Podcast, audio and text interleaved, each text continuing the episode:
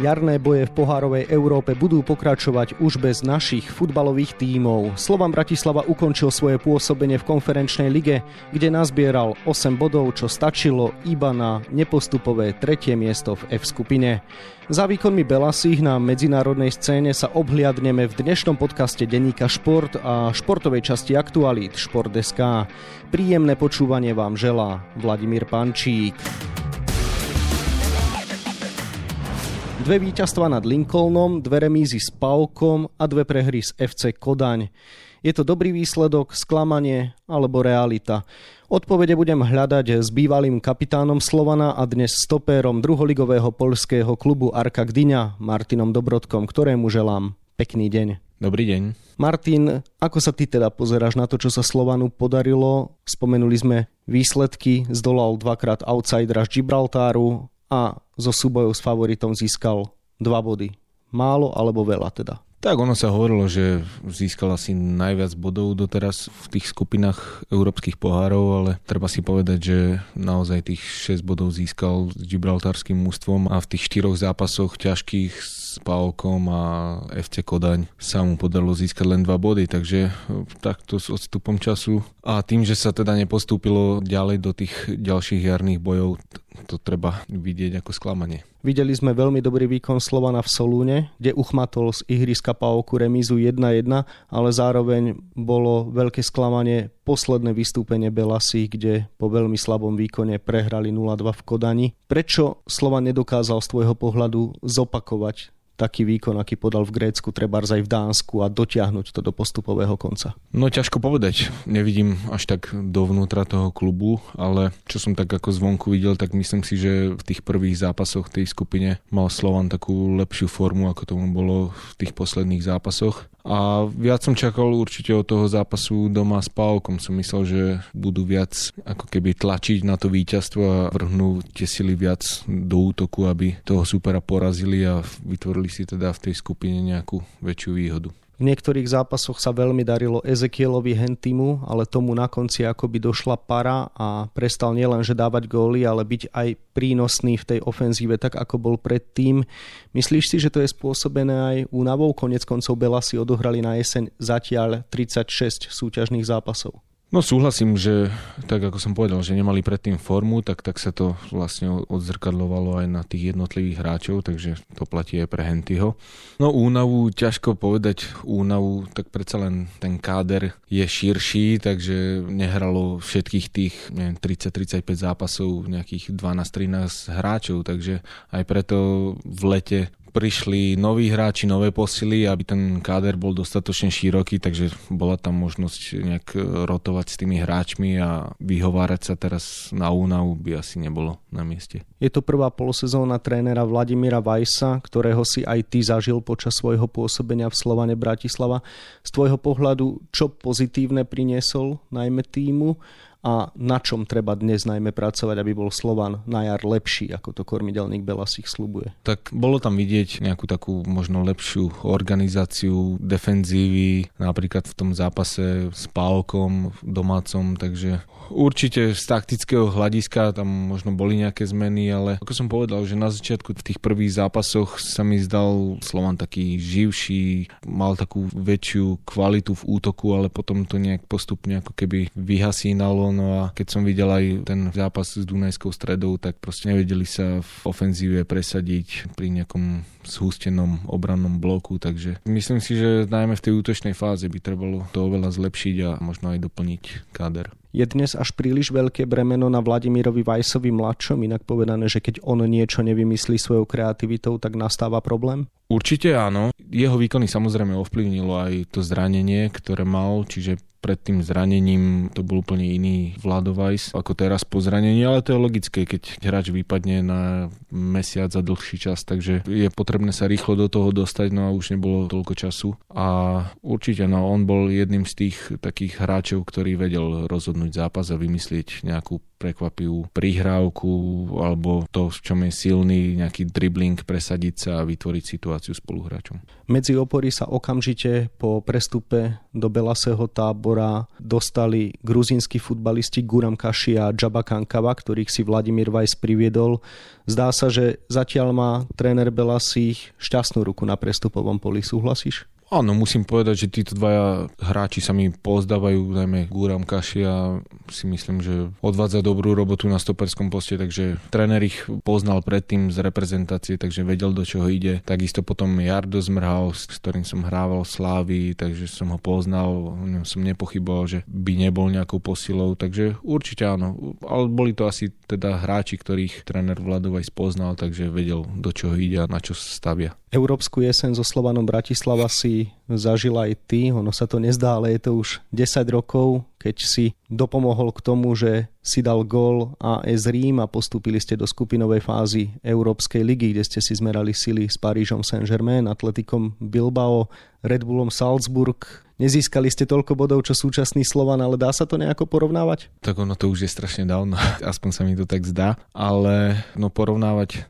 ťažko, pretože ako si povedal, no stačí len, že povieš názvy klubov, tak sú to určite aj v dnešnom futbale po tých desiatich rokoch veľké pojmy a aj Salzburg išiel ako klub veľmi dopredu, takže bolo to pre nás ťažké, no a bohužiaľ my sme získali len jeden bod a ťažko to porovnávať. Teraz sa vytvorila teda tá nová európska súťaž, do ktorej majú šancu sa dostať aj také kluby z tých rankingovo nižších krajín, takže ako tam bol napríklad teraz Gibraltarský Lincoln, Takže ťažko povedať, ale myslím si, že no, nechcem to možno, že tak nejak vytvárať pre nás, pre tú partiu, čo bola pred desiatimi rokmi nejakú výhodu, ale tak mi to príde logicky, že to bola trošku ťažšia skupina. Súčasný káder je multikultúrnejší ako ten váš. Myslíš si, že aj lepší, keď si to tak porovnáš? Oj, no to ťažko sa porovnávajú nejaké možno generácie a tak. Ale je pravda, že no, nás tam bolo viac Slovákov, aj Čechov teda, ako v tom dnešnom kádri, ale nechcel by som sa púšťať možno do nejakých hodnotení kádrov pred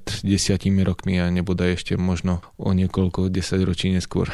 V každom prípade oba tieto úspechy nesú podpis trénera Vladimíra Vajsa, takže zdá sa, že je to ten muž, ktorý to vie pritiahnuť. Tak treba úplne jednoznačne povedať, že za posledných 20 rokov je to na Slovensku najúspešnejší tréner, takže určite jednoznačne, či dokázal úspechy, či už s reprezentáciou, alebo teda aj so Slovanom tým, že sme aj postupili cez takého silného supera, ako bol AS Rim. Vladimír Vajs tvrdí, že súčasný Slovan Bratislava bude lepší na jar a najmä v lete. Cítiš to aj ty tak, že tento mužstvo má potenciál zlepšovať sa, alebo skôr potrebuje naozaj okysličenie v podobe nových posil? Toto je dobrá téma, ale ťažká. Keď to mám tak povedať, povedal, že v lete, čiže po roku, hovoril to v lete a hovoril o budúcom lete, takže bolo tam nejaké časové obdobie jedného roka a teraz dá sa povedať, že ubehol ten pol rok a skôr by som povedal, že musím konštatovať, že nejaký progres tam až taký veľký nebadať. Skôr si práve myslím, že tá forma asi v tých posledných možno týždňoch išla tak trochu dole, ale bude to možno iné, keď samozrejme si hráči oddychnú, príde tá jarná časť ale už tam nebude možno toľko ťažkých zápasov a súperov, ako tomu bolo teraz v tých jesenných bojoch, takže opäť to znovu môže nejak zverifikovať až tie predkola európskych súťaží a tam sa dozvieme nejakú takú odpoveď na túto otázku. Tréner Vladimír Weiss nazval dosiahnuté výsledky ako realitou a povedal, že jeho mužstvo ešte nemá úplne tú kvalitu, aby sa v tej futbalovej moderne rovnalo mužstvu ako FC Kodaň, hoď napríklad v poslednom zápase pod vplyvom mnohých zranení nastúpili dáni so šiestimi dorastencami. Čo si myslíš, že potrebuje to mužstvo z pohľadu posilnenia, aby mohlo hrať teda modernejší futbal? Je to ten hrotový útočník, ktorého si spomínal, alebo skôr tie krídelné priestory? No áno, presne tak, ako si povedal, no ale niekoľko rokov dozadu majiteľ Ivan Kmotrik mladší hovoril o tom, že by chcel vybudovať nejaké také silné stredoeurópske mústvo, ktoré bude konkurencieschopné v Európe. No a zatiaľ tak po tých niekoľkých rokoch musíme konštatovať, že síce sa tam vymenilo veľmi veľa hráčov, ale zatiaľ sa mu to nejak tento cieľ uskutočniť nepodarilo. A kde doplniť? No, myslím si, že v tej defenzíve to majú celkom dobre poskladané, aj tá organizácia hry je na slušnej úrovni. Ako som povedal, no možno v tých posledných zápasoch bol trošku problém v tej útočnej fáze, takže určite by sa väčšia konkurencia zišla na hrote útoku, či už Hentimu, Mrázovi, aby tam bol teda nejaký taký hráč, možno niečo podobné ako bol Šporár, gólový, ktorý keď jeden hráč bude mať napríklad henty slabšiu formu, aby ho dokázal plnohodnotne nahradiť a možno kľudne aj tých krídelných hráči.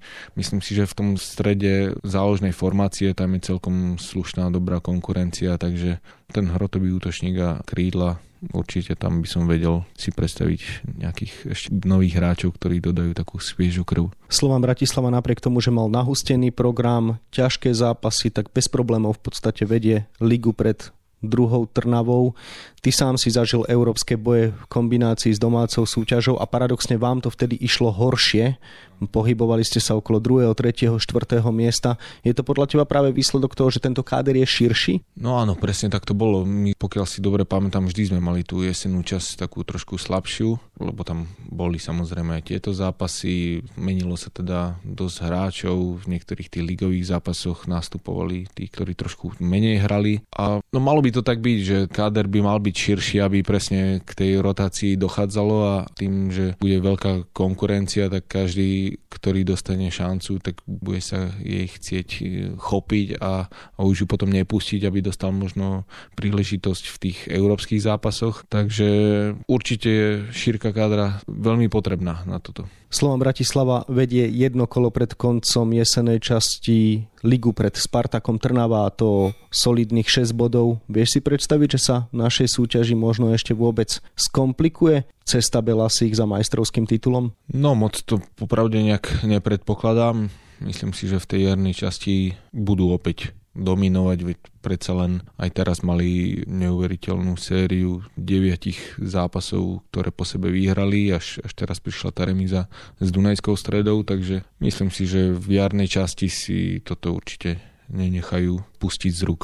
Posledná otázka na teba. Čo by si ty teda chcel vidieť od svojho bývalého a konec koncov aj materského klubu, keďže si odchovancom Belasich počas jarnej časti a na čo najmä sa ty teda najviac tešíš v súvislosti so Slovanom Bratislava? Tak hlavne by bolo dobre, keby sa čo najskôr vrátili fanúšikovia na tribúny, pretože to je veľmi potrebné. Aj ten zápas s Dunajskou, tak je to také pre mňa veľmi smutné, že hrá sa na krásnom štadióne, ale proste nie sú tam ľudia a všetko je počuť. Takže to je prvá vec. Potom, ako sa hovorí, no pekný útočný futbal, veľa gólov, ale hlavne to, aby sa potom aj v tých letných zápasoch dokázal výraznejšie presadiť alebo dostať do tých lepších európskych líg, ako sú Liga majstrov alebo pri najhoršom Európska liga. A tam dostal práve takých nejakých pekných, dobrých, zaujímavých súperov, na ktorých sa budú tešiť aj diváci a všetci budú mať z toho pekný zážitok. A tak ako možno dnes rozprávame o tom s niekým z bývalých hráčov, keď sme ako deti chodili sa pozerať, keď hrala Borussia Dortmund alebo Aston Villa na tehelnom poli, tak aby potom mali fanúšikovia možnosť hovoriť o tom, že prišlo také a onaké slávne mústvo na tehelné pole. Tak bodaj by si mal pravdu a toto tvoje želanie sa naplnilo. Toľko odchovanec Belasí a bývalý kapitán Slovana Bratislava Martin Dobrodka, ktorému ďakujem za rozhovor a želám ešte pekný deň. Ďakujem veľmi pekne, pekný deň. Výkony futbalistov Slovana Bratislava budeme naďalej sledovať na webe Športdeska a takisto v denníku Šport. V jeho dnešnom vydaní nájdete aj tieto témy. Naši hokejoví reprezentanti sa včera stretli v Bratislave. Tento týždeň ich čakajú zápasy o švajčiarsky pohár v meste Visp. Nadviažu Slováci na vydarené výkony, ktoré predviedli pred mesiacom na nemeckom pohári. Slovenská lyžiarka Petra Vlhová po úspešnom štarte do novej sezóny Svetového pohára vypustila rýchlostné disciplíny a venovala sa tréningu na budúco týždňové dva obrovské slalomy vo francúzskom Kurševeli. V akej pohode sa momentálne cíti? Seriál pretekov monopostov Formuly 1 mal dramatické rozuzlenie. Max Verstappen získal svoj prvý titul majstra sveta. V posledných pretekoch v Abu Zabi triumfoval po úspešnom manévri v poslednom kole pred rivalom Britom Lewisom Hamiltonom. No a na 24 stranách je toho samozrejme oveľa viac. Scenár dnešného podcastu sme naplnili a zostáva nám sa už iba rozlúčiť. Ešte pekný deň vám od mikrofónu želá Vladimír Pančík.